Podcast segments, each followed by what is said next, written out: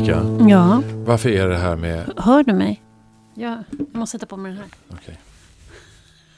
Hör du mig nu då? Ja, nu hör jag dig. Bra. Ja. Ulrika, va- varför är det här med relationer så svårt?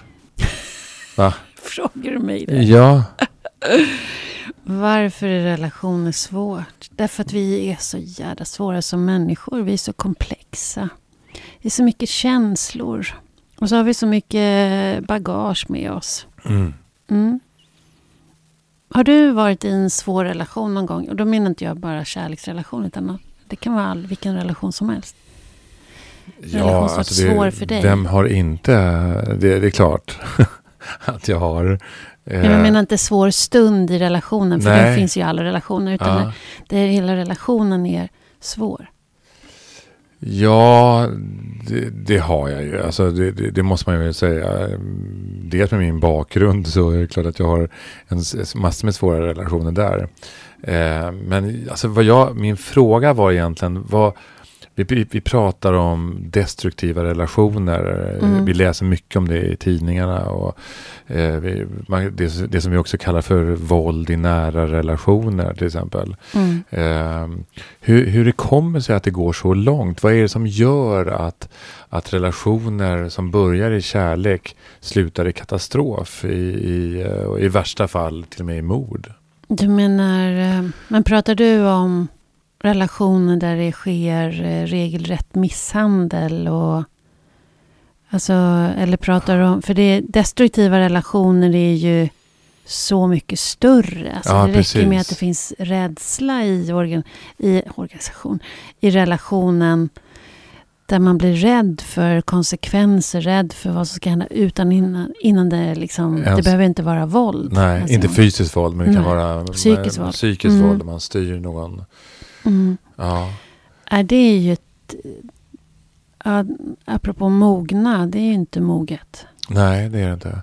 Men, men jag tänker så här att är grunden till de här relationerna, eller till våra relationer. För att det, jag menar, det, vi måste ändå säga liksom att de flesta relationer eh, inbegriper inte våld. Nej. Nej.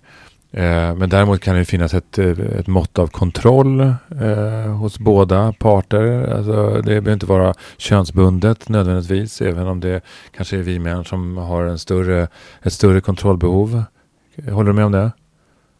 Ja, alltså våldet mot kvinnor är ju betydligt större än vad våldet mot män är i Absolut, relationer. jag sa det om man... Och om man då tar att det utgångspunkten handlar om makt, för det handlar ju inte om kärlek. Nej, det gör det. Makt och kontroll går sida vid sida. Ja. Så på det sättet så skulle man ju säga då att det utövas mer makt och kontroll över kvinnan än vad det gör över mannen. Mm. Generellt, om vi Ja. generaliserar nu. Ja. Men, men det där är ju... Jag tycker det där är svårt att, eh, att själv känna i en relation. Jag har ju själv erfarenheter av när det förekommer våld i relation när jag var väldigt ung. Och det var det... eh, Och jag, de flesta jag känner faktiskt har inte varit med om fysiskt våld men ändå erfarenhet där en Mm. relation har gått så långt så att det har blivit psykiskt våld. Mm. Eh, och det, det som är läskigt i det, det är ju när det har blivit så normaliserat så att även att det bara fortsätter, alltså att den som är utsatt känner sig, blir en del i, i det här eh, läskigheten därför att det blir så normaliserat. Det blir inte... Det blir en vardag. Eh, så man ser inte längre. Mm. Man får inte syn på det Mm. överhuvudtaget. Och det är väl det som blir så otroligt läskigt Mm. i rela- destruktiva relationer. Att det är att eh, det som man innan tyckte att det där skulle jag ju aldrig gå med på. Det här med varför går man inte vid första slaget? Mm, Och det fattar mm. väl vem som helst att blir man slagen går man därifrån. Mm. Har man en gång, någon gång i sitt liv haft erfarenhet av en sån relation, Mm. då vet man. Man går inte.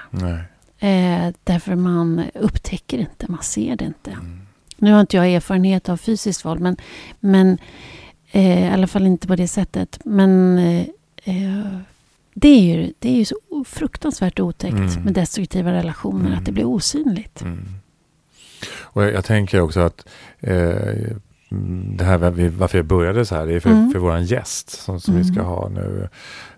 Och hon hade ju ett sommarprat som gjorde att jag grät flera gånger Mm. under, under sommarpratet. Dels eh, för eh, det hemska i, i det hon beskriver, inte Mm. minst i just det som man kallar för våld i nära relationer.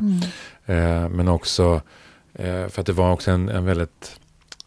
Var, trots sitt tema så fanns det också eh, en humor och en lätthet och, och, och, som också berörde mig Mm. väldigt starkt. Mm. Att den, den, den balansen den var faktiskt fenomenal tycker jag. Ja, jag blev också väldigt berörd. Och det var ju inte bara vi. Vi vet ju att hon fick ju 5000 mejl eller någonting Ja, efteråt med ja, människor det. som var berörda. Vem är det som kommer då? Ja, men det är Olga Persson Ja. som idag är chef för Unison som samlar ungefär 140 tjej och kvinnojourer. Hon är statsvetare. Och hon har bland annat, hon har gjort massor, men hon har bland annat varit utredningssekreterare vid regeringskansliet innan dess. Mm. Och 2021 så fick hon Anna Linds minnespris för sitt arbete för ett jämställt samhälle och hennes arbete mot mäns våld mot kvinnor och barn. Mm. Det ska bli väldigt fint att få ta emot henne. Verkligen. Ska jag hämta henne? Ja, det tycker jag. Mm.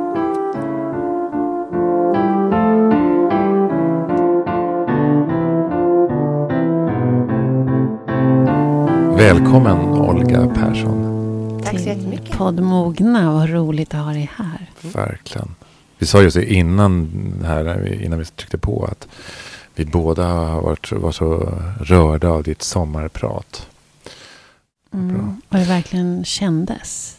Ett, ett, det finns ju många bra sommarprat, men det här är också ett som vi bär med oss. Mm. Som finns kvar i hjärtat. Mm. Vad fint att höra. Det är väldigt många som säger det. Mm. Mm. Jag förstår det. Mm. Vi har en standardfråga som vi alltid startar med. Som, eh, och du får eh, svara utifrån där du befinner dig just nu. Men har du mognat något på sista tiden, Olga? Det var ju väldigt spännande. Det, eh, jag, har, jag kände mig lite övermogen just för tillfället. Så. Att jag har mognat väldigt mycket och väldigt snabbt tror jag. Eh, framför allt kanske efter den här eh, offentligheten som du kastas in i när du är sommarvärd i P1 till exempel. Mm, Eh, det låter ju väldigt konstigt att det skulle spela roll. Men det är när man är otroligt van att vara en i gänget. Mm. Som jag alltid har varit i hela mitt yrkesliv och också i mitt privatliv. Jag är en sån person som gillar att vara med många. Så, så är det en jättekonstig sak att ställa sig ensam på scenen. Det, det måste jag ändå säga. Mm. Att den är liksom väldigt eh, utmanande och eh, ställer mycket saker på sin spets. Att så här, vem är jag och varför då och eh, vilka behöver jag ha runt mig. Eh. Sen har jag också gift mig för första gången i mitt liv. Grattis. Ja, även första gången för Per. Mm. Ja. Så att, och det var väldigt stort. Mm. Det faktiskt, måste jag säga. Eh, visst, det är större att få barn och alla sådana där saker. Men det är ändå för mig som är en väldigt så här, free spirit. Som är van att ta hand om sig själv och tycker väldigt mycket om det. Så är det ett stort commitment Mm. faktiskt. Mm. Mm. Som jag tänkte över noga. För jag vill bara gifta mig en gång. Okej. Lycka till. Tack så mycket. Du sitter med två stycken här som båda gift sig och Ja. sig. Ja, jag förstår att det är vanligt och jag vet ju att det är så även från mitt yrkesliv då. Att Mm. saker man tror inte alltid blir som man tänker. Mm. Men intentionen är väldigt sann från min Mm. sida. Och för mig är det det viktigaste. Så att det, Mm. jag kände mig väldigt mogen när jag gifte mig. Det måste jag ändå säga. Mm. Mm. Vad härligt. Att, det här, jag, jag tänker att det är rätt vanligt och där jag rör mig eh, i, min, i mitt nätverk så är det många kvinnor som säger att nej, gift mig det gör jag inte.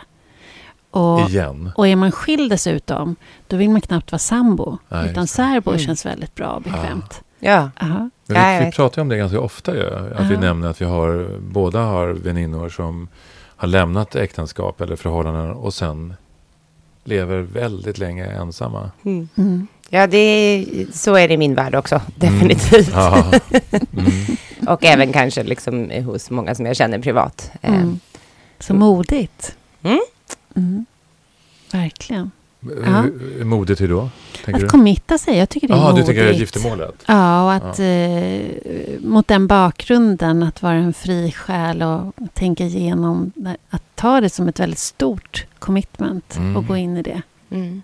För mig är det också väldigt stort, Ja, äktenskapet. Mm. Att inte alltid ha ena benet utanför. Liksom. Mm. Absolut. Mm. Mm. Det är också att hitta formen av frihet tillsammans. Ja, Som är ju... Det, det, det är ju kanske det som kärlek handlar om. ja, Ja. ja, verkligen. Och i min position så krävs det att man har verkligen kärlek runt sig. Mm. Mm. Verkligen. Apropå det. Du är ju en röst i eten och i debatten när det gäller jämlikhet och en stark röst mot våld. Eh, mäns våld mot kvinnor och barn. Hur började allt? Var kommer det här brinnande engagemanget ifrån? Det är ju kanske en, en fråga som jag måste ha fått tusen gånger och jag har aldrig lyckats svara på den på något bra sätt. Mer än att jag alltid har varit väldigt engagerad av saker som händer runt omkring mig. Och det tror jag faktiskt delar människor lite grann i två olika kategorier. Antingen är man en människa som är väldigt introvert, tänker mycket på vad som händer i sig själv och är väldigt fokuserad på sig själv, vilket ju inte behöver vara dåligt. Eh, dock i våran samtid tror jag att det har blivit lite för mycket av den varan. Jag är också uppfostrad på ett helt annat sätt, att liksom titta utanför mig själv. Att navelskåda var liksom det fulaste man kunde göra i min Mhm. ursprungsfamilj. Så att tycker man att någonting är fel så får man vara med och ändra på det. Liksom. Sitt inte på läktaren utan ner på plan.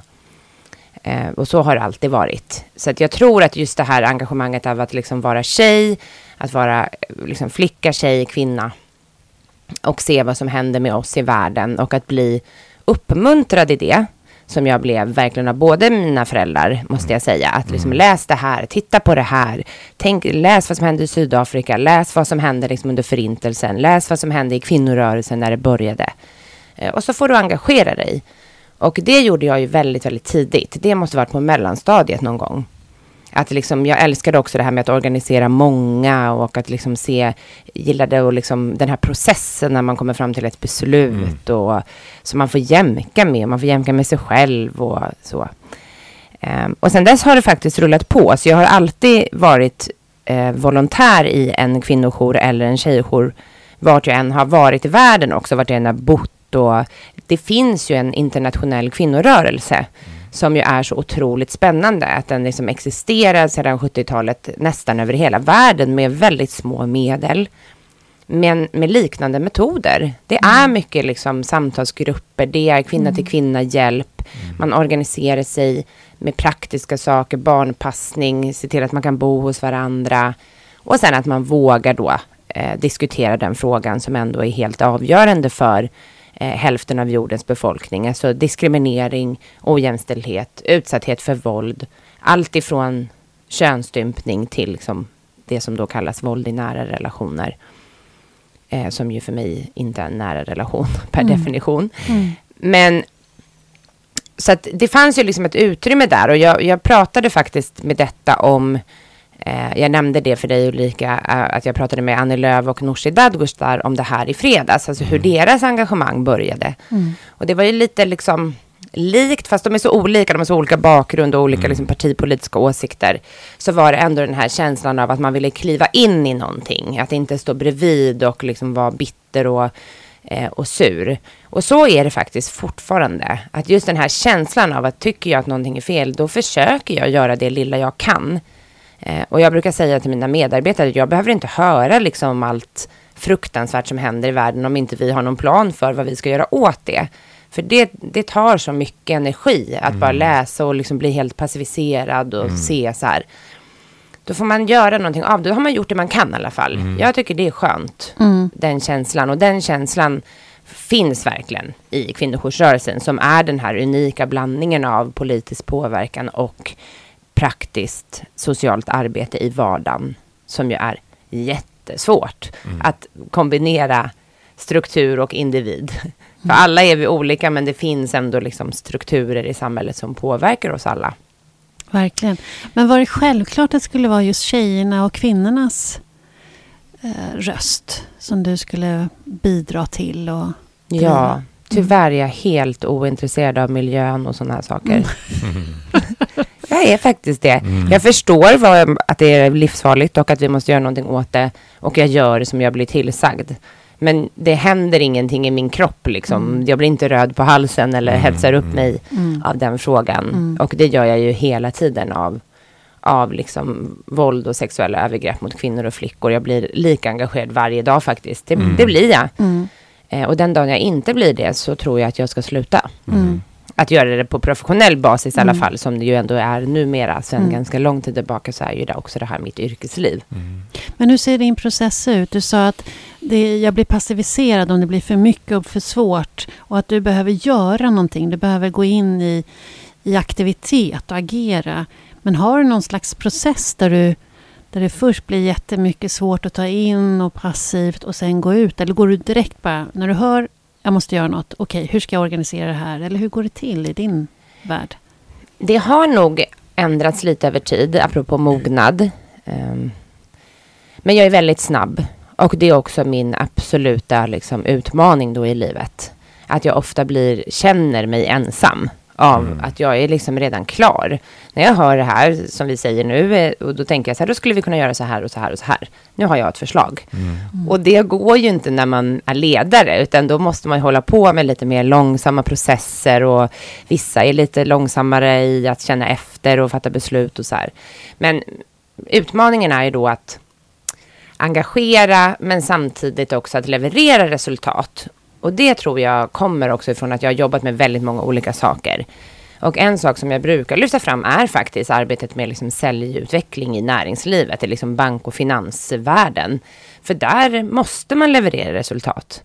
Eh, och man kan tycka vad man vill om det, men det är ingen som bryr sig om du håller på att skilja dig eller om din mamma har cancer. Eller, det är så här, du gör det som du ska göra och det är det här du ska göra. Mm. Eh, och jag gillar det på ett sätt, att man liksom också faktiskt har ett mål med det man gör, att det ska förändra livet för den, de människorna man jobbar för, eller att man ska se till att våra verksamheter får långsiktiga ekonomiska förutsättningar. Jag är jättefokuserad på att liksom avsluta saker mm. och börja med något nytt. Mm. Och då har jag ju förstått att jag har valt helt fel bransch. Vi bygger aldrig färdigt Nej, huset. Vi, inte liksom. vi får aldrig börja bygga ett nytt hus. Men jag är absolut inte en sån här, äh, i den här tiden vi lever nu så tror jag att många skulle tycka att jag är långsam. Jag är liksom den här äh, institutionen i, i, i den här världen som oftast går väldigt fort. Nu ska vi göra den här kampanjen, nu ska vi göra det här. Då är jag så här, ah, fast det där finns redan tre andra sådana kampanjer. Hur kan vi sammanföra dem? Och, mm hur ska vi inte slösa med skattemedel och hur ska vi, så här, där kan jag nog, nu har jag, mm. liksom, jag är 45 år, jag är vuxen, jag har varit med jättelänge, jag vet vad vi har gjort förut och inte. Men det är också en utmaning att inte bara, app, app, app, det här har vi gjort tusen gånger förut. Mm. För allting handlar ju om timing också. Mm. Och ibland har ju verkligen unga människor rätt timing för saker. Tiden är mogen liksom. Mm. Vi brukar liksom prata om det på jobbet. Att liksom, tänkte, hur kände miljöföreningen? Eh, Naturskyddsföreningen heter det. När Greta Thunberg kom in på scenen. De har mm. gjort alla de här forskningsstudierna, mm. hållit på med det här i hundra miljoner år mm. och engagerat liksom tusentals människor och lagt sig på motorvägar och allting.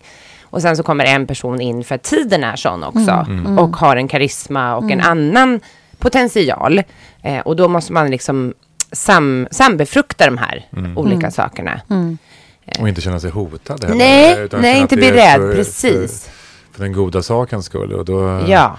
Precis. Men känner du att det du jobbar med, du, du sa det lite grann kanske, så här, att det är ett typ ett Sisyfos-arbete. Liksom. Det, här, det här tar inte slut.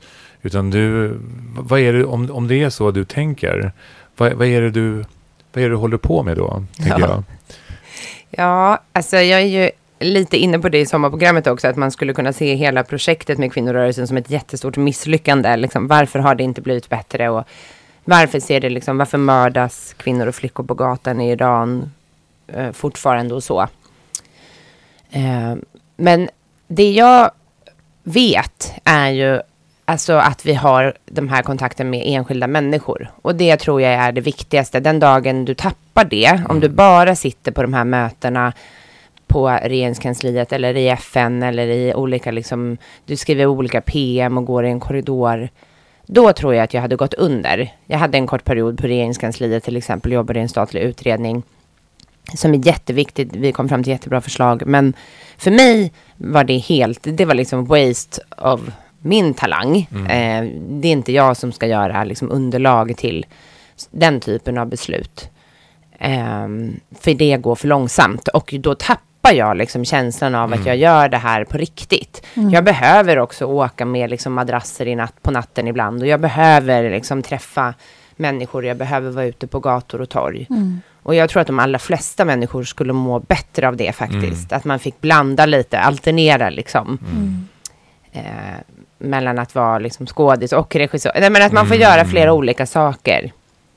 Och det, den möjligheten är väldigt liten idag, tror jag, för många inom yrkeslivet i alla fall. Eller att man känner sig rädd för att liksom gå mellan olika eh, sen, varianter. Sen upplever jag att det, det, passar inte alla heller. Men några av oss är ju sådana. Vi vill också både vara i görandet, men vi vill också tänka ja. strategiskt. Mm. Men alla är inte. En del är bara här. De blir helt handfallna i det operativa. Medan mm. många operativa bara känner sig trängda om de ska tänka. Så det är väldigt olika, tänker jag. Och du låter olika. ju som att du är en person, du behöver åka den där hissen. Du ja. behöver vara på båda platserna mm. för att hämta näring. Att de ger varandra näring. Ja. Mm. Men du känner inte, du tappar inte hoppet? Nej. Nej, det gör du inte. Det gör jag inte. Nej. Det har, det har jag faktiskt aldrig gjort. Och det tänkte jag också på vägen hit, om jag någon gång har liksom tappat hoppet. Mm. Sen blir jag kort, liksom ibland väldigt ledsen och väldigt arg. Och då behöver jag liksom få vara det. Och vi har skapat också en struktur liksom, i arbetet där vi får vara det. Man får mm. liksom, säga dumma saker. Mm. och man får gråta och man får... Men man måste samtidigt sen säga, nu agerar vi. Nu tar vi mm. ut det här liksom en stund. Eh, det här som alla, många stora arbetsplatser pratar om, man ska ha debriefing och polisen och så här. Det, det har ju vi när saker är liksom väldigt, väldigt jobbigt och ledsamt. Mm. Och sen så var det ju en otroligt liksom, speciell situation i mitt liv när, när Tova blev mördad. När, när det liksom kom in, det som är mitt expertområde som jag har jobbat med hela mm. mitt vuxna liv. Eh, att det kan hända i liksom, den finaste av familjer. Eh, det sätter ju också ljuset på någonting som jag tror kanske gick upp för mig då på riktigt. Mm. Att, att, att människor är inte onda, eh, men vi kan inte föreställa oss att det här ska hända. Mm. Och jag tror till och med att många poliser och människor som jobbar med det här varje dag kan inte riktigt tänka oss att liksom en, en ung kille stryper en kvinna till döds och skänk, sänker henne liksom i en skottkärra efter att ha dödshotat henne under flera år i en liten stad. Alltså det, jag tror att vi, vi förstår inte vidden av mm. eh, att det här kan hända. Mm. Och vi lyssnar heller inte på män och killar. När de säger jag ska döda dig, så kanske det är faktiskt exakt det de menar. Mm. mm. Och då ska vi lyssna på dem. Mm. Precis som vi lyssnar på dem i alla andra sammanhang. Alldeles för mycket ibland. Mm. Och det tror jag är, det, det, när det gick upp för mig att det här är egentligen så enkelt. Att vi måste föreställa oss det värsta hela tiden. Då blev det också väldigt mycket mindre tålamod från min sida. Jag orkar inte med långa möten där mm. folk pratar runt problemet och så här. Den, den tiden är helt förbi nu. Mm. Och då kanske vissa uppfattar det som att jag har tappat hoppet och blivit otålig och så. Men tvärtom. Eh, jag tänker att jag är helt, liksom, är man sjuksköterska eller socialsekreterare eller advokat eller polis så har man eh, möjligheten att rädda liv och det ska man göra. Du har också ansvaret att göra det. Mm. Annars kan du jobba med någonting helt annat. Mm. Så jag är mycket mer fokuserad på det här personliga ansvaret. Innan det tror jag att jag var väldigt mer fokuserad på liksom, politik och struktur. organisation och struktur. Mm. Det, är inte, det är inte personen, det är organisationen. Mm. Det här jiddret som vi håller på med i Sverige jättemycket. Mm. Det är klart, det finns ingen organisation, det finns bara massa människor där. Mm. Det finns ingenting utan människor. Så mm. att de ska göra det de ska göra. Mm. Och du som chef är ansvarig för att de gör det.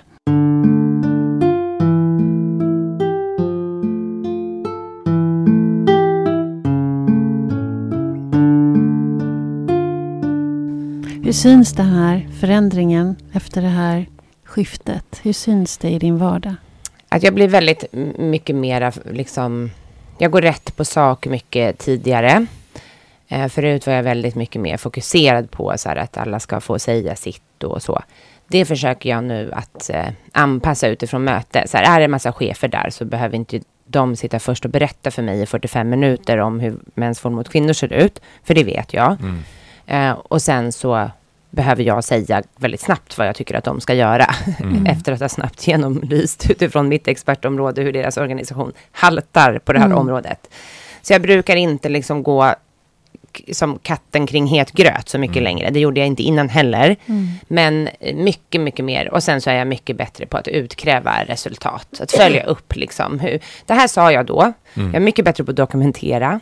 Det är någonting som många missar. Att vad har jag har själv sagt? Det här var det vi sa. Är vi överens om att vi sa så här? Mm. Och sen att följa upp. Liksom. Mm. Eh, även då i, min- i min närmsta arbetsgrupp. Att så här, hur blev det med det här? Mm.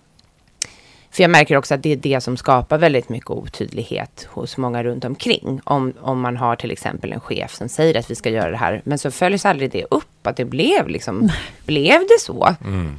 Och blir Och vad det var det som skulle bli? Ja, och sen Mm. så bara är det ingen som frågar. Så nästa gång man bestämmer någonting så tänker man ju det är ingen som kommer följa upp det där ändå. Mm. Så att eh, jag behöver inte göra det. Och det, det har blivit som ett mer systematiskt liksom, arbetssätt även för mig själv. Så blir du tydligare och mer effektiv. Ja, jag skulle säga att eh, jag alltid har varit tydlig, men kanske inte alltid så effektiv. För att jag också är en väldigt social person, alltså med liksom det här, jag gillar att prata med människor och så. Mm. Men man får ju intrycket när man hör dig, det har jag tänkt på, jag har ju lyssnat på dig ett antal gånger och, och den energin du har och, och det drivet du har, man blir ju väldigt, det är väldigt härligt, man blir smittad Mm. av det. Men hur gör du för att, att värna dig, att värna ditt lilla utrymme, eller lilla kan vara stort, men ditt utrymme som bara är ditt. Hur, hur ser du till att det blir värnat? Så jobbig fråga. jag bara, så här, ibland tänker jag att jag inte gör det. Och sen så vet jag ju att det är precis det jag gör. Eh, att det är det som är min hemlighet på något sätt. Det är det som är min lilla liksom, guldboll. Mm. Att jag är jättebra på att så här, verkligen bara, jag skiter i dig. Så. Och så gör jag precis som jag vill. Eh, En helg eller en timme eller jag försvinner jättemycket. Jag tänkte på en så här rolig anekdot idag faktiskt. Att när man var ung och brukade så vara ute på nätterna på krogen. Så brukade jag säga till mina kompisar att jag går hem. Fast jag inte gick hem. Jag bara gick till ett annat ställe och var själv. Och typ så här dansade och satt i baren och typ så här pratade med någon annan. liksom. När man var så här 18-20 år. För att jag älskade den här känslan av att så här, nu vet ingen vart jag är. Alltså då fanns det ju inte mobiltelefoner knappt. Så det var liksom, man kunde ju typ vara helt fri några timmar. Och så kommer jag ihåg den här känslan av att jag kanske så här åker till Köpenhamn och ingen vet att jag har åkt dit. Och det får jag göra om jag vill, för jag är vuxen nu. Ja, och det var väldigt härligt. Och så gör jag faktiskt fortfarande.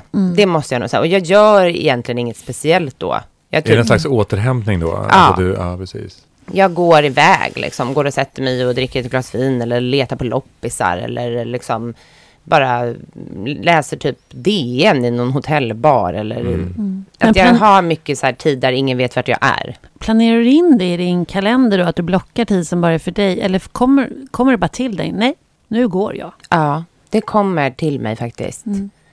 Och eh, det är jätteskönt. Mm. Och jag Mm. vet när jag måste liksom göra så. Mm. Nu som till min man till exempel så kan jag ju säga att jag måste, eller jag behöver inte Mm. säga till honom, han känner. Han är likadan, han behöver också liksom sina timmar vad han nu håller på med, Mm. cyklar eller klättrar eller något som han håller på med, någon Mm. sport. Och så kan jag bli jätteirriterad liksom att, kul för honom att han sportar och jag gör så här rätt typ. För jag gör så här ovettiga saker när jag gör liksom saker för mig själv. Men jag inser att jag är sån. Och jag har alltid varit sån. Mm. Alltså jag verkligen, som sagt, mina föräldrar brukar berätta att jag sa att jag gick och la mig när jag var fem år. Och sen så gick jag upp och lekte med mina dockor på natten. Alltså helt tyst. Alltså jag gjorde liksom inget. De bara, vad är det, som, det är något som skrapar där inne liksom. Mm. Så att jag behöver tid när, och sen är jag ju en nattmänniska då. Där det hämtar jag mycket kraft. Jag är vaken på nätterna. Mm. När sover du då? Alltså jag älskar att sova på dagen. Men det får man ju knappt säga i Sverige. att man inte är en morgonmänniska. Nej, men jag, jag behöver egentligen inte jätte... Alla behöver inte lika mycket sömn heller. Så är det. Men jag kan också sova i kapp. Jag är en sån som kan sova i kapp. Kan Mm. sova ett dygn liksom. Mm, mm. Annars det, där brukar man säga är en typisk manlig eh, devis. Det där att säga, nej men jag behöver inte sova så mycket. Det räcker med fyra timmar per, Ja. per dygn. Ja. Eh, och det är rätt mycket forskning som säger att det där håller ju inte.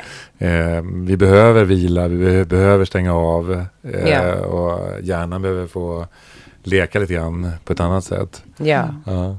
Jag tänker så här, eh, sorteringen, när man eh, som du eh, eh, är eh, i våldet så nära hela tiden. Hur sorterar du eh, dina upplevelser med, med oss män som du, mö, som du möter? Eh, har du en, en misstänksamhet? Eh, eller hur, hur lyckas du sortera? Alltså jättebra fråga. För att jag brukar tänka så här. Två saker som man behöver om man ska jobba med de här frågorna igen. Det är ju då en, en naivitet verkligen på att män, människan egentligen är god. Mm. Alltså det, det, bara är så enkelt egentligen. Att om du börjar tro att det inte går att förändra, om du börjar tro att det är kört, då är du dessutom livsfarlig för de människor som du ska jobba med. Mm. Vi ska ju öppna världen för kvinnor och barn och säga att det går att göra det bra igen. Ehm, att det finns ett annat liv och sådär. Börjar man inte tro på det själv, då lyser ju det jättemycket igenom. Mm. Men eh, sen är jag ju, nummer två då är att jag är ganska ointresserad av män. Alltså och pojkars liv och så här, vilket är jättekonstigt för jag är ju en son och man och det här som alla andra människor har. Lever i den helt vanliga världen med massa Mm. människor runt mig som är män och killar och pojkar. Men jag känner ganska ofta att jag så här, jag hamnar aldrig så länge så här, jag orkar inte prata med dem jättelänge, för jag vet ofta Med- vad ni ska säga.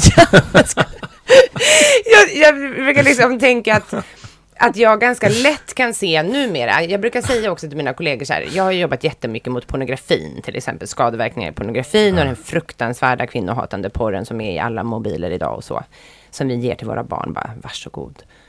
Eh, då kan jag gå upp på en scen och så är det 300 män. Ibland är det 300 män faktiskt. Det är så stor. Då kan jag se så här, hälften här.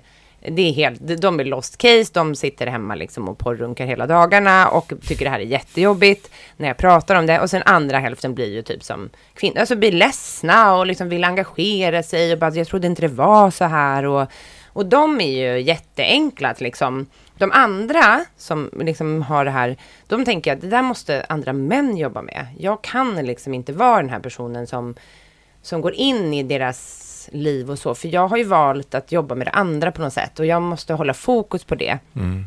Men det har varit lite svårt för att det, det finns ju en öppning i världen idag där man jobbar väldigt mycket förebyggande med unga killar och de tycker ju att det här är jättekul och jättespännande och jätteutmanande att prata om könsroller och sexualitet och eh, och jag märker att det, man får jättemycket gehör. Alltså man får, de vill ju prata om det här. Mm. Det blir ju aldrig tyst liksom direkt när man går in i en byggklass eller vad det nu kan vara. Utan det händer ju massa grejer. Och jag tycker ju om det. Jag tycker det är kul. Men jag kan känna så här att det ska inte vara jag. Jag kan känna att jag kommer i det här mötet, det här individuella mötet, så blir det jättehärligt. Och sen så tänker man så här, åh gud, sen måste det komma någon organisationsstruktur här, någon som tar över. Och det måste vara någon som verkligen är mer liksom, introduc- liksom fokuserad på det tror jag. Mm, mm. För jag, jag tror att det är svårt att göra både och hela tiden. Eh, män och killar tar ju ganska mycket plats också och energi liksom. Från en. Och jag vill spara så mycket som möjligt liksom till, till annat. Så jag har valt ut några som jag jobbar så här nära eh, i en mer liksom handledande funktion nästan. Alltså speciellt de som jobbar med samma fråga som jag. De behöver ju en spegling kontinuerligt. Att så här, eftersom väldigt många män på mitt område får väldigt mycket uppmärksamhet. Så är det ju. Det räcker ju med Mm. att man går upp och säger att det här är en viktig fråga. Mm. Så blir man liksom hyllad och får föreläsa och man får jättemycket Få betalt. Beta- man får jättemycket betalt. Eh, och eh, det får ju definitivt inte vi. Mm. Eh, och eh, det tycker jag... Jag har valt att heller inte lägga så mycket energi på det. Alltså det får väl vara så. Det är inte hela världen heller. Mm. jag tycker det är bra. De, de grabbar som försöker, låt dem försöka. Och jag tror också att det är viktigt att de får göra på sitt sätt. Mm. Ibland så är det så lite damn if you do and damn if you don't. Alltså om du försöker göra något så blir det också fel. Mm. Och då tänker jag så här, det är väl inte mitt jobb att säga vad som är rätt och fel, hur, hur ni ska göra era liv liksom.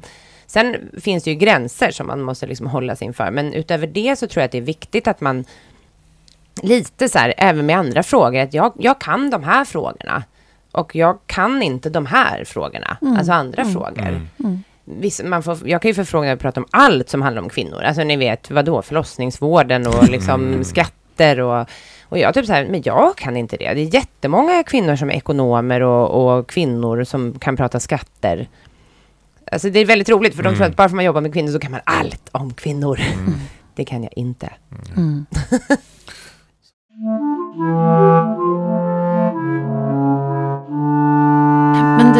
det där med kvinnor och män och våld och så. När, när män eh, dör av våld så dör de ju oftast för att de befinner sig i kriminella miljöer. Och när kvinnor dör av våld så handlar det oftast om en partner eller en ex-partner. Mm. Eh, och då brukar man ju prata om att det handlar om kontrollbehov från mannen. För det är oftast när kvinnan lämnar som eh, det blir extremt våld.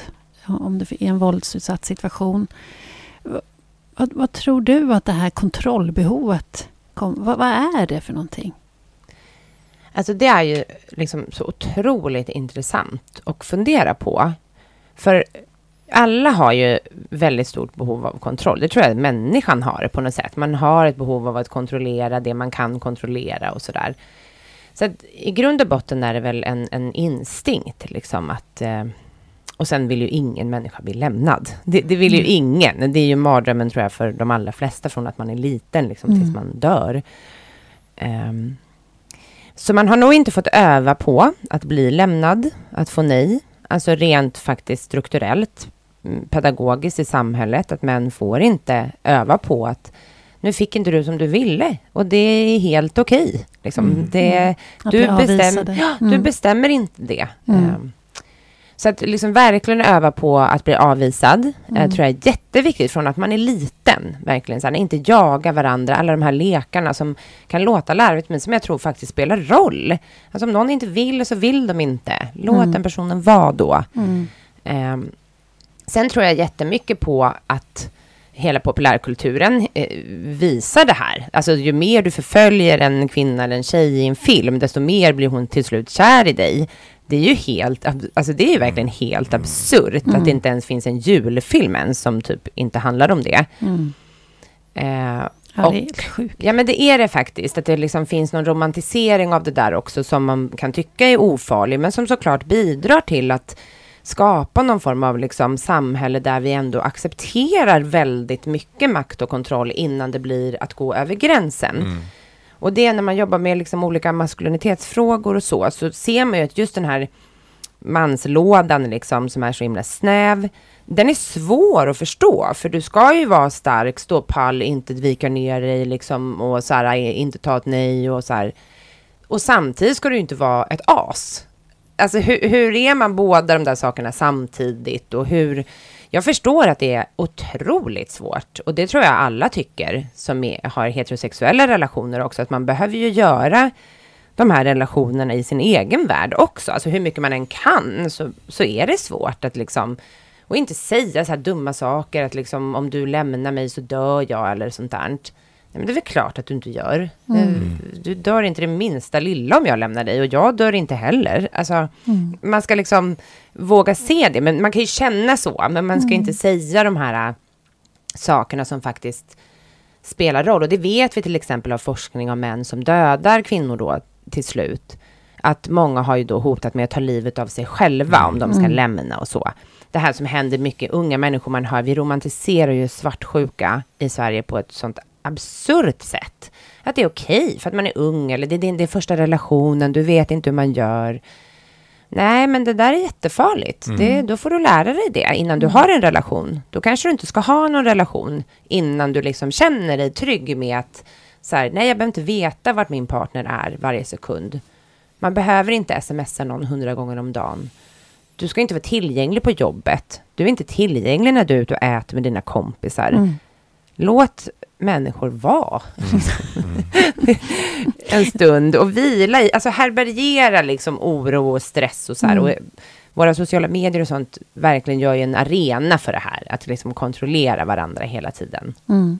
Det, alltså, nu sa du någonting som inte jag har tänkt på förut. Man brukar ju prata om små tjejer i skolan, att de är så... De kan inte samsas och de kan inte vara tre och det är alltid någon som hamnar utanför. Och jag vet när mina barn var små, då sa jag alltid ja. Ibland får man vara med, ibland får man inte vara med. Det är så Ja. livet ser ut. Det är inte hela världen. Och, och så var det inte med, med det. Medan killarna, de, jag har ju både söner och döttrar. Killarna sa att men vi gör aldrig sådär. Vi håller ju ihop. Vi är liksom, vi är ju stora gäng. Det är inte så att man bara, du får inte vara med. Så, så, så jobbar inte vi liksom. Men nu är plötsligt när du pratar om det så tänker jag men det kanske egentligen är en jäkla bra träning det där. Att man som tjej, det, jag kommer ju själv ihåg att man höll på med massa turer. Ibland fick man vara med, ibland fick man inte vara med. Och ibland valde man bort folk och sådär. Att det, det är ju faktiskt en, en bra träning att, att bli avvisad ut ur gruppen och så får man vara med nästa gång. Och så var det inte så farligt. Och så Mm, det har jag inte det tänkt är. på. Att det finns någonting i det där, just att man helt enkelt har blivit avvisad så många gånger.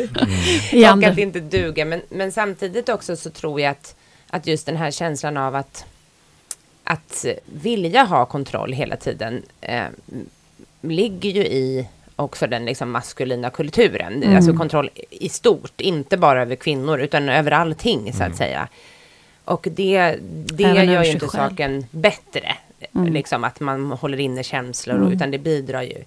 Men sen är det ju också så att att rättsväsendet och alla godkänner, alltså vi godtar ju så otroligt mycket maktutövning och hot och som vi inte liksom ser som våld under väldigt lång tid. Så det är också väldigt svårt tror jag för många. att säga, Men vart går gränsen då? Om det aldrig blir några fällande domar, om det aldrig är någon som får liksom en reprimand på jobbet. Om han på julfesten som tafsar på alla varje gång får komma på varje julfest och sen får han betald ledighet för att gå i terapi och hon slutar. Alltså det är ju, det är klart att det spelar också roll när det blir liksom en aggregerad nivå av det.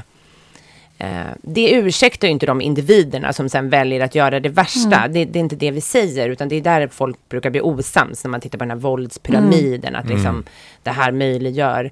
Men för mig är det också hoppfullt att titta på våldspyramiden, för att det jag kan påverka är ju det här breda lagret, med liksom hur vi är i vår vardag och så. Sen vad enskilda människor väljer ytterst, det är ju väldigt svårt för alla oss att liksom stoppa om man inte liksom ser det framför ögonen och så. Men det andra kan man ju vara med och bidra i. Liksom. Verkligen. Och framför allt med unga människor. Jag tror jättemycket på det. Att det liksom vara jättetydlig med sådana saker. Mm. Att verkligen säga, ja men okej, hon sa nej. Bara så här, gå och sätt dig på din plats. Mm. Alltså, Mm. Det tror jag också. Men, men tänker du att, att det här har eskalerat eh, i vår tid?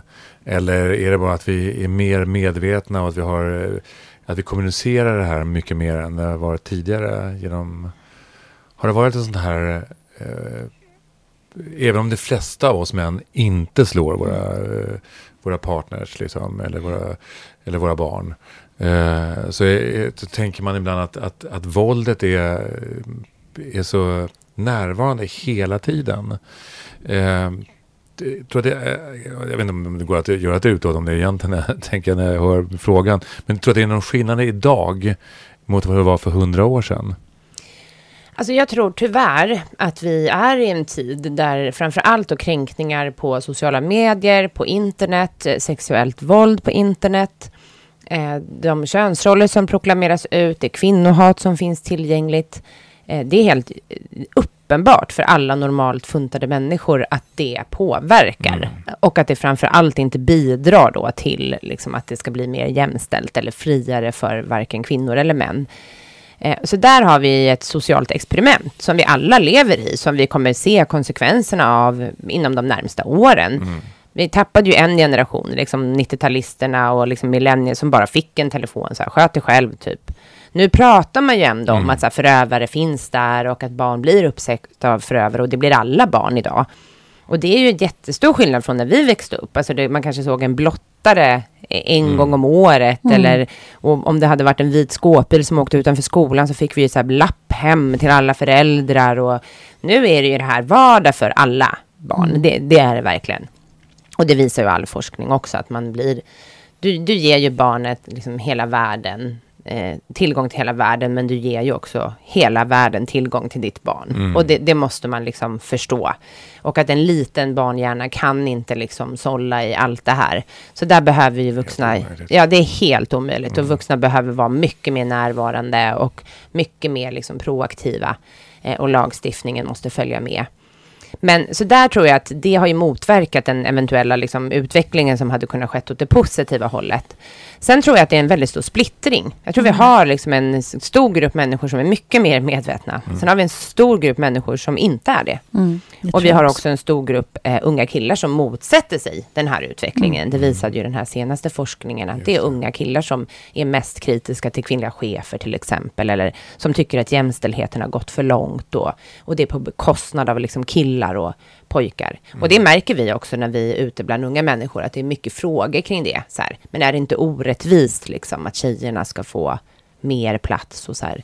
Mer plats än vad då? Ja, mer plats än förut. Inte mer plats än dig. Du, Mm. liksom, det finns mycket missförstånd kring det här. Där internet också spelar en väldigt stor roll. Att Mm. de liksom hetsas av de här, du ska inte ta någon skit liksom, killarna. Fast jag måste säga att jag märker det även, jag jobbar ju med chefer och jobbar med genusfrågan i organisationer. Jag kan nog se det där även bland chefer, att man ifrågasätter det mer idag än vad man gjorde för fem år sedan. Mm. Så att det, fin, det är helt klart så att det, vi ser en tillbakagång Ja. med de här frågorna. Är på alla nivåer. Många, alltså över hela världen. Alltså saker som jag i min naivitet trodde att vi var på väg. Eh, allt, eh, bara ta krig till exempel. Mm. Mm. Eh, men det tar USA eh, med abortfrågan och Mm. till exempel. eh, Det, hade vi aldrig kunnat föreställa oss Mm. att vi skulle ta den här vä- vändningen Nej. igen. Eh, efter så här många års kamp. Liksom, och så plötsligt så är, är, är det som var helt otänkbart att, att säga eller ifrågasätta vissa saker som, är, som jag anser vara en, en del av utvecklingen. Mm. Så är vi tillbaka igen och, och eh, plaskar i samma eh, grumliga vatten igen. Ja. Och det är lite nedslående. Och, det, och här kan jag också, jag tänker också det här med, med kontrollen, för att det är också, hur, hur ska jag ge mitt barn, jag har ju en, en 14-årig son och en, en, en 13-årig dotter, så äldre killar också. Men det är verkligen en skillnad mellan min, de, de äldre barnen och nu med, med mobiltelefonen. Och också hur jag eh, vill att de ska ta, ta till sig av världen, båda två. Eh, eh, och samtidigt är jag ju djupt oroad över TikTok, eh, över allt vad som de får i ansiktet. Och jag vill inte kränka deras integritet. Jag vill inte hålla på och fippla med deras mobiltelefoner. Men jag tvingar mig själv att idligen fråga. Liksom. Mm. Eh, vi tittade på, eh, det får man ju inte säga då, då men, men eh, vissa kanaler kan man inte se, vissa fotbollsmatcher kan man då inte se på, om man inte har köpt betalkanaler. Och då finns det vissa piratkanaler. Eh, jag ska inte säga vilken det är då. Eh, eh, och då sitter jag med min 14-årige son och så går vi in på en sån här kanal och så när vi klickar på för att titta på en match nu i VM, då kommer det upp porr. Mm. Eh, och det är ju elakt. Mm. Eh, och jag, är- jag vill ju inte att min okyssta son ska se det här liksom. Jag vill inte, och jag vill inte, jag vill inte heller moralisera. Jag vill inte heller säga att det här, oh vad hemskt, eller oh, gud vad, jag, jag, det blir ju en panikkänsla Mm. liksom. För vi skulle ha, vi hade, vi skulle svulla som jag sa, vi hade köpt um, hamburgare och, och så skulle bara han skulle kolla på match liksom. Eh, och det här blev eh, vän, det här blev det som vi fick upp i ansiktet innan vi tog oss ut därifrån. Mm. Och det här är ju, jag vet inte, hur ska man förhålla sig till det här? Jag tänker rent praktiskt liksom också, hur ska jag som förälder låta mitt barn upptäcka världen och samtidigt liksom kontrollera barnet? Alltså jag tänker att det är en sån enorm balansgång, men ändå egentligen precis som det alltid har varit.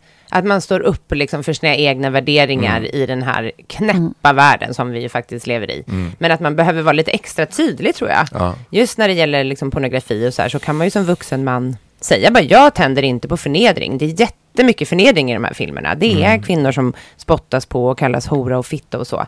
Och det är fruktan. Jag som vuxen har haft fantastiska relationer, jag hoppas att du också kommer få det. Och det här är inget du ska lära dig att tända på. Mm. För det behöver man lära sig att tända på. Alltså det är inte det som de här unga killarna förväntar sig heller att se. De förväntar sig att se bröst och nakna tjejer och så här. Sen så säljs de en produkt som ju blir liksom grövre och grövre för att man ska kunna sälja mer och mer och mer och mer. Mm. Och så är det, finns det gratis material då först. Och det är så produktplacerat. Och jag tänker att det måste man hela tiden ha med sig, att också visa.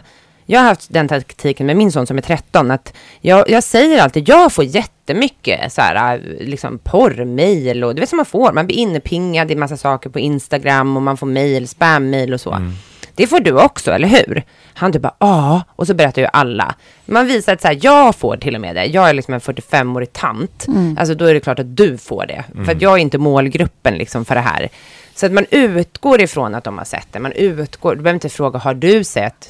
Det är som att så här, har du druckit alkohol? Då får du oftast ett nej. Du får bara utgå, när du dricker så får du inte Yes. dricka det här. Alltså som, Och det är ganska likt tror jag egentligen. Men sen så också det här som jag sa inledningsvis om, om Tova. Att faktiskt ta saker på allvar också. Att när det händer saker, att man på riktigt liksom visar vart gränsen går för en Mm. själv. Mm. Så. Det tror jag också. Och, och jag tänker på du som jobbar med det här och är i den här världen hela tiden.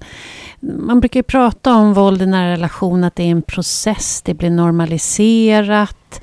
Det blir en del utav familjenormerna som till slut, i värsta fall, så, så kan ju offret nästan ta över eh, den identitet eller det, det perspektiv som förövaren placerar på offret. Och, och, mm, när du träffar människor i, i ditt liv, har du tränat upp en känslighet för nedsättande kommentarer eller destruktiv anpassning så att du, precis som den som jobbar med missbruk, tränar upp ett seende för missbruksbeteende? Mm. Jo, men det har jag. Framförallt tror jag att jag har tränat upp en, en eh, liksom jag är enormt som en seismograf när det gäller rädsla.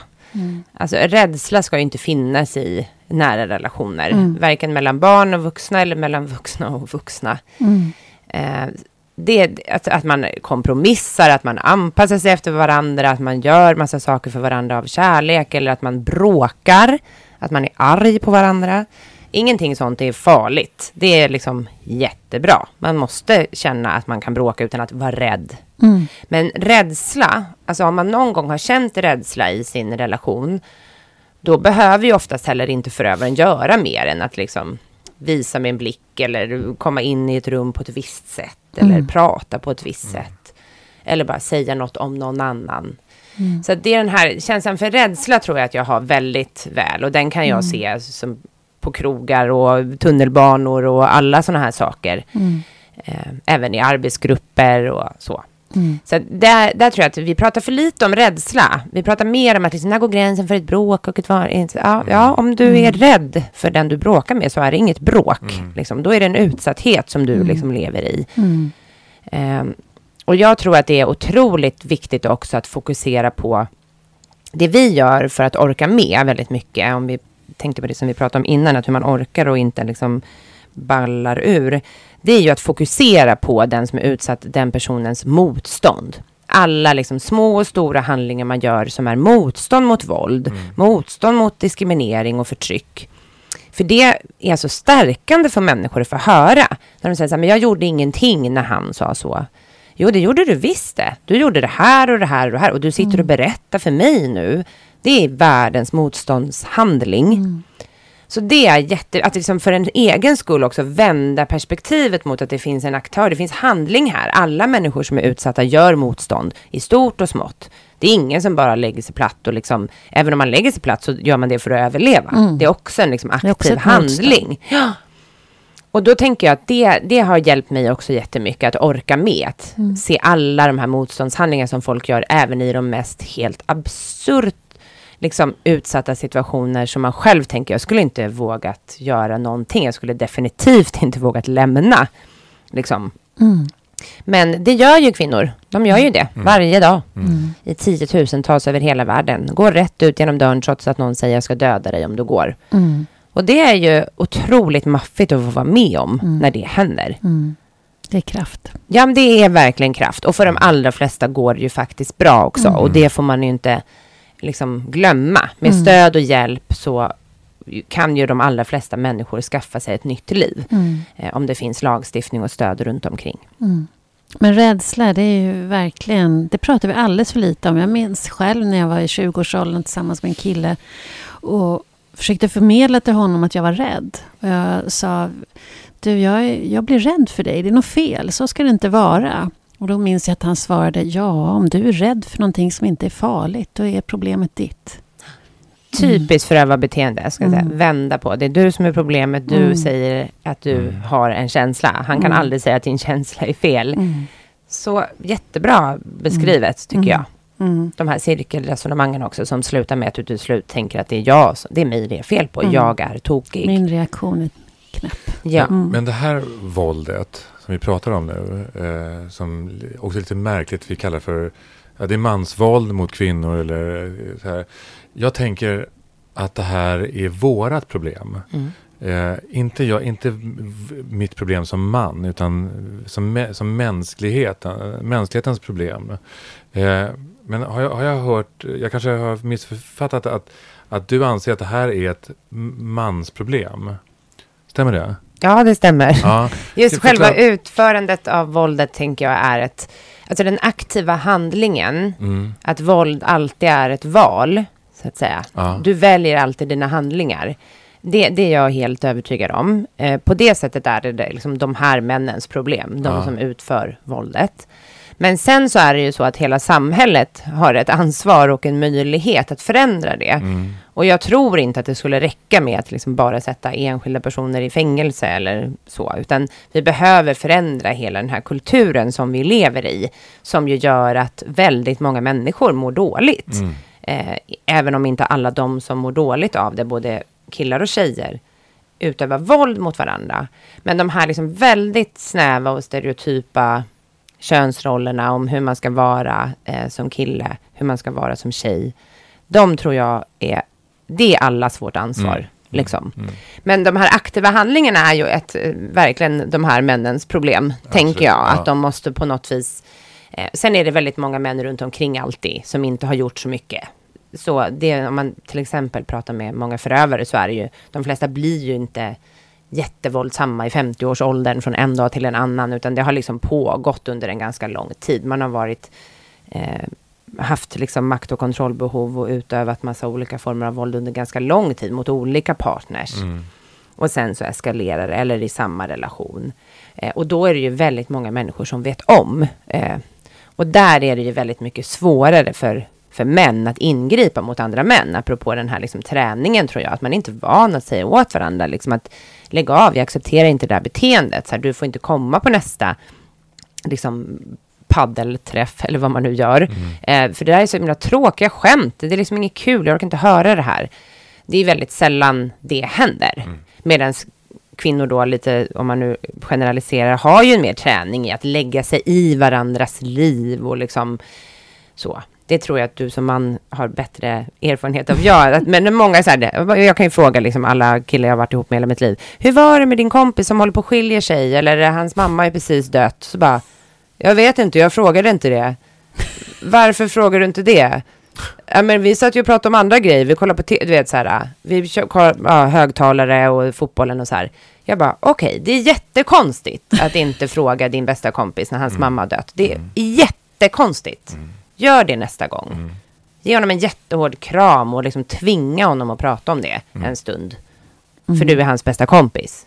Mm. Och sen är det oftast kvinnor som gör det. Hur jag hörde det här och så. Mm. Och så Gud, får vi känner- sitta och prata med dem ganska länge då på festen eller så. Mm. För de vill ju oftast berätta. Mm. Kanske inte för andra män, jag vet inte eftersom jag är inte man. Men Jo, det tror jag nog frågan kommer. Jag måste fråga en helt annan sak, Olga. Eh, kan inte du berätta lite om din inre Bob Dylan? jo, jag har verkligen en väldigt stark inre Bob Dylan. Och jag tror att det är den här personen som flyr. Den här som går iväg och låtsas som att ingen känner mig. Typ så. Jag var på en Bob Dylan-konsert för jättelänge sedan där han satt med ryggen emot hela konserten med en luva på sig. Och alla typ gick. Du vet alla 40-talister som bara, jag har betalat tusen kronor för det här, det värsta varit med. Jag bara, jag bara älskar det här. jag vill också vara en sån som sätter mig på scenen och sätter mig ryggen mot och sjunger. Han sjunger alla sina låtar, de, man behöver inte titta på hans face. Men det var den konsert också där alla låtar lät, lät likadant. Ja, ja, ja, helt likadant. Alltså han låter ibland får han ju för sig bara att Ja, låta ja, helt likadant i tre timmar typ. Och jag kan verkligen älska, jag kan bli så dödligt avundsjuk på en sån gubbe, för nu är han ju verkligen en gubbe. Att, att bara vara så där, att inte vara så jäkla inställsam hela tiden, att inte liksom ha ansvar för att alla mår bra och att liksom, Gör sin grej. ja, och att verkligen, verkligen så här skita i vilket, för det tror jag faktiskt eh, att han gör. Men sen är det väl så att han absolut inte gör det eftersom han liksom ger ut massa musik och vill ha hela världens liksom, kärlek eller så. Men det, det är en jätteviktig sån här, äh, jag brukar tänka på det ibland, att man måste liksom inte, man, det är inte mitt ansvar att göra alla andra tillfreds. Mm. Mm. Det är ju Men helt har du ingen inre kvinnlig förebild? Alltså typ Patti Smith eller något sånt där? Jo, men det, jag har massa sådana såklart. Men märk väl nu att jag bara umgås med kvinnor. Alltså hela mitt liv Ja. är ju liksom kvinnor, kvinnor, kvinnor. kvin- Alltså det är så mycket kvinnor så att jag typ Ibland så bara, jag, jag måste typ, åtminstone lyssna på en man, eller typ titta på en man på tv. Mm, mm. När det var tjej, eller vet du, så här, tjej och killfotboll, vad heter det, dam och herrfotboll. Ja. Då- Jag bara, nej, jag ska titta på herrfotbollen, för jag behöver liksom se lite vuxna män som aktiverar sig. nej, men det är ju, mitt liv är ju liksom verkligen bara kvinnor. Tänkte på ditt, ditt radioprat. Ja. Då hade du ju nästan, nästan bara bredbent manlig rock. Jajamensan. Ja. Hade, hade någon, hade I jämställdhetens namn. Ja, jag pratade ju Ja, bara om kvinnor. det var någon som skrev det ju, någon Aftonbladet-recensent, Asså, som asså. typ var sur på det också, en ung kille. Och då tänkte jag så här, hoppas när han får sommarprata, att han bara spelar feministiska kamplåtar. Det brukar ju män göra sommarprat. Men jag skrev inte det till honom. jag bara, skärp Olga, han får tycka vad han vill. Var och en gör som de vill på sin semester. Ja, Mm var och en sätter sin gräns. Vi ska runda av. Eh, och vi brukar ställa också en, en eh, avslutningsfråga. Eh, och det handlar om, i ditt fall då, så tänker jag att, eh, som jobbar då för framförallt ett jämställt samhälle. Eh, vad tror du att vi skulle behöva göra mer liksom på den här nivån, vad skulle vi behöva göra för att vi ska utsätta varandra för mindre våld? Alltså det är världens svåraste fråga, men om, om man börjar med att ställa sig bredvid den som är utsatt, och då menar jag verkligen i alla dess betydelser. Alltså i det lilla, i vardagen, även om man inte vet vad man ska säga, att verkligen så här visa att jag, jag hör dig, jag ser dig, jag är på din sida. Och jag tror att väldigt många, framför allt när jag pratar med liksom män eh, och killar, så tycker ju de att det är jätteenkelt när jag säger det på det sättet. De tycker det är svårare när jag säger så här, ni ska ha normkritiska perspektiv och inte skoja på det här sättet och så. Men jag brukar säga att du vill ju inte att kvinnor och barn ska dö. Alltså du är ju inte en sån person. Då säger alla bara, nej det är klart jag inte är. Alltså, man bara, bra, men visa det då. När det kommer sådana här berättelser, visa liksom att du någon gång står på din mammas och din systers och liksom min sida. När vi berättar om saker som har hänt oss och så. Så kan du säga, vad, det är fruktansvärt att höra, vad jag blir ledsen. Det räcker ju, man behöver liksom inte bara, det är inte jag som har gjort det där och nej, det är ingen som har sagt det. Liksom. Så jag tror att de här små handlingarna skulle spela jättestor roll. Sen har ju politiken massa andra utmaningar. Straffriheten bland annat. Mm. Och lagstiftningen och, och så. Men, men framför allt då att ställa sig vid varandras sida och den som berättar att stötta den Ja, där och då. ja, Jag hör dig, Ja. jag ser dig. Mm. Tack Precis så. Olga. Tack så hemskt mycket Olga. tack så mycket. Hej.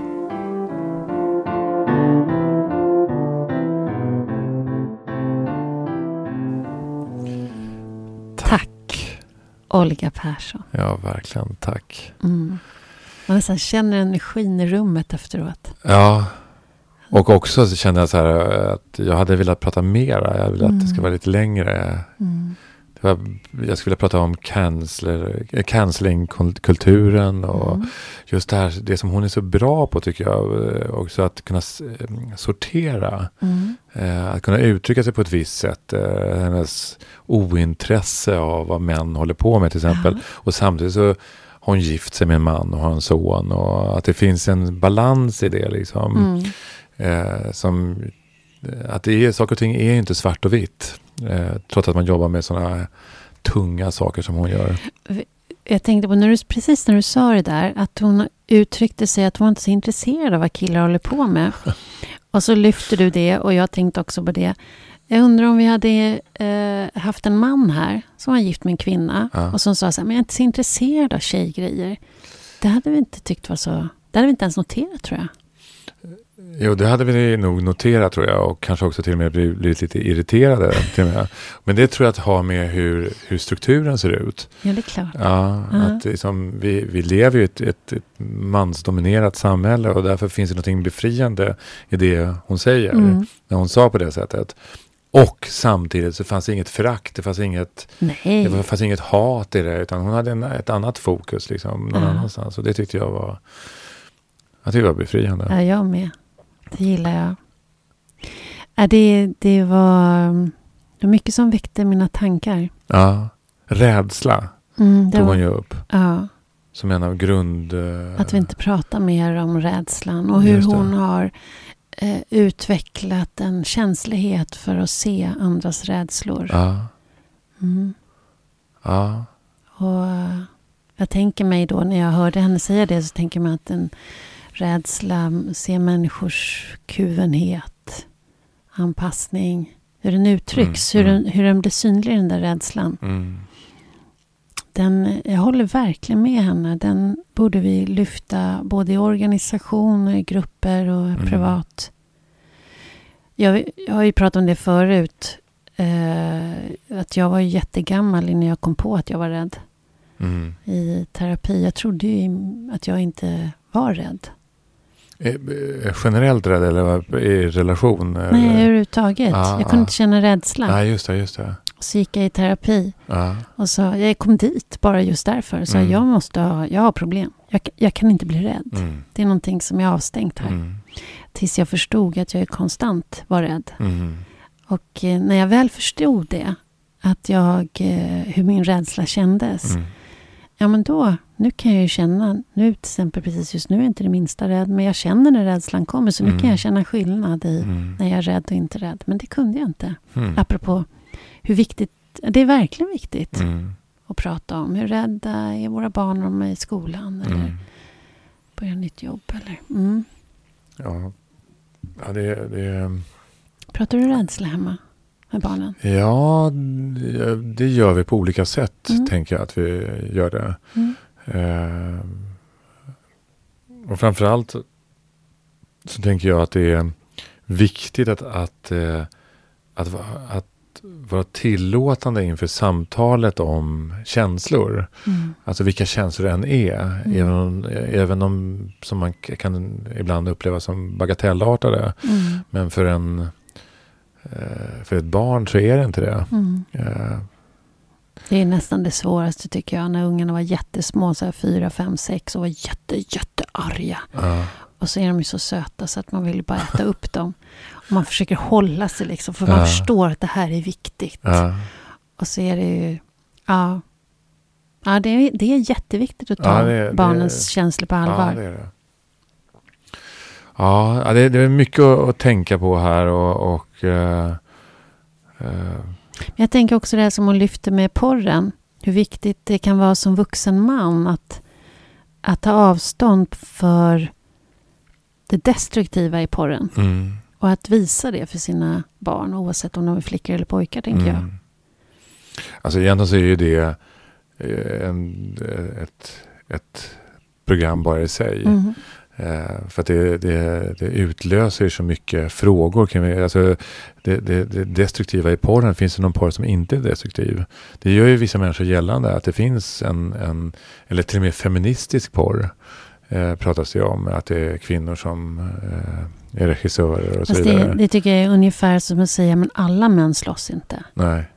Nej, men jag, jag säger det, det, för det, blir, det, blir, det är någonting som krockar här. Eh, men men eh, det är ju ett ämne eh, som skulle kunna räcka ett, ett helt poddavsnitt. Mm. Mm.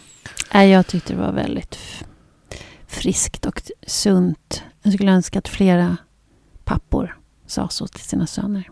Precis som hon gestaltade det. Mm. Att pekade på det destruktiva i det, det, det kvinnodestruktiva Mm. i det. Mm. Och visade på att sex och kärlek är underbart och jättehärligt. Mm, Och, precis. men eh, vad som är knäppt i det här liksom. Precis, att det inte blir sexmoral av Nej, det hela. Nej, precis. Mm. Exakt. Ja. Mm. Ja, Det var fint. ja, fint samtal. Mm. Tack för idag. Tack. Hej då. Hej då.